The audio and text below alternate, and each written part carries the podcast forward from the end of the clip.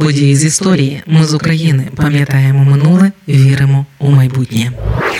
Дев'ять років Азову. Батальйон Азов створили 5 травня 2014 року у Бердянську. Створили його початково як батальйон патрульної служби міліції особливого призначення МВС на підставі рішення Міністерства внутрішніх справ України. То було рішення про формування спеціальних підрозділів міліції з охорони громадського порядку із залученням до них цивільних та людей, які мають досвід військової служби або пройшли прискорений двотижневий курс підготовки при МВС. При заснуванні Азову основу склали учасники двох громадських організацій Автомайдан та Патріот України. 17 серпня 2014 року. На площі поруч із Національним музеєм історії України у Києві новобранці батальйону Азов з цілої України склали військову присягу на вірність українському народові та вирушили в район проведення антитерористичної операції. Рівно за місяць, 17 вересня 2014 року, наказом міністра внутрішніх справ України батальйон Азов реорганізували і розширили до складу полку міліції особливого призначення призначення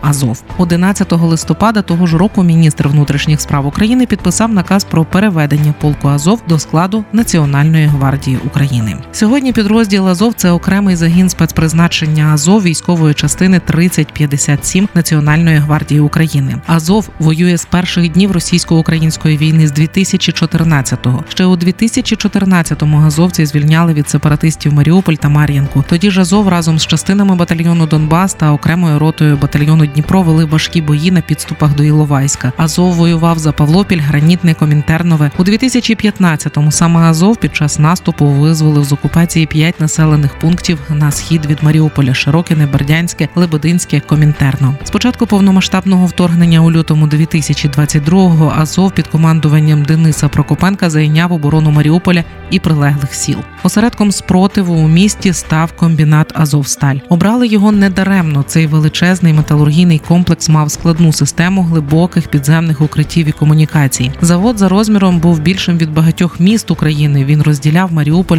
на дві частини. Завод збудований безпосередньо на березі Азовського моря. Така структура дала змогу українським військовим перетворити підприємство на фортецю. Спочатку боїв за Маріуполь на заводі від бомбардувань та обстрілів окупантів заховалися також чимало цивільних. З 2 березня 22-го року Маріуполь опинився у повній облозі. З 18 березня березня почалися жорстокі бої за Азовсталь. З 13 по 16 квітня на комбінат до Азову прорвалися заблоковані у інших частинах Маріуполя азовці та українські підрозділи зі складу 36-ї бригади морської піхоти, прикордонників, поліції та інших частин. 20 травня 2022 року вище військове керівництво України дало наказ зберегти життя гарнізону і припинити оборону. Місто захоплене російською армією. Меткомбінат заблокований і зруйнований майже повністю. Близько двох тисяч українських воїнів вийшли з Азовсталі і здалися у полон. Героїчна оборона Маріуполя тривала 84 дні.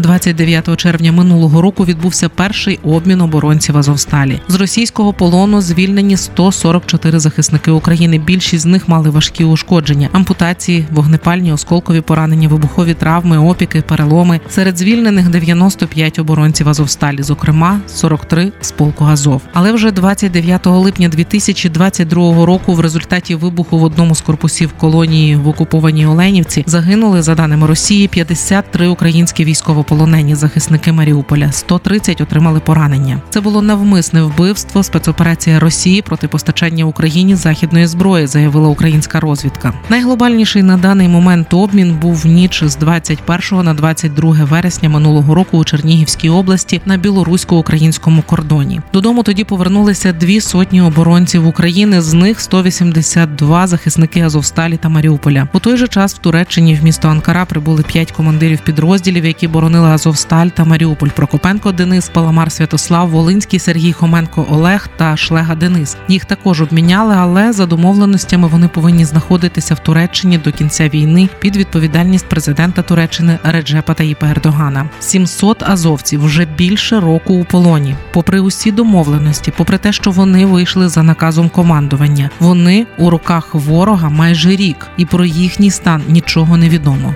Не маємо права забути. Мусимо голосно про них говорити і вимагати їх звільнення, звільнення кожного українського воїна та дотримання вимог Женевської конвенції. Попри все, Азов воює і щодня росте. На початку року начальник штабу ОСЗП Азов майор Богдан Кроткевич повідомив, що нині азовців вже більше ніж станом на початок вторгнення. Ми з України важливо знати історію і розповідати історії. Найважливіше, що ми повинні дати нашим дітям, це коріння і крила.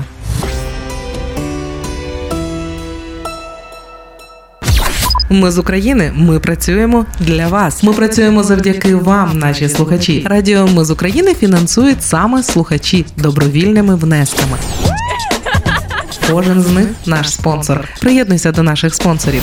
Тепер допомогти Радіо Ми з України ще простіше. Заходь на сайт Радіо Ми з України, тисни кнопку Підтримай нас і обирай найзручніший спосіб підтримки.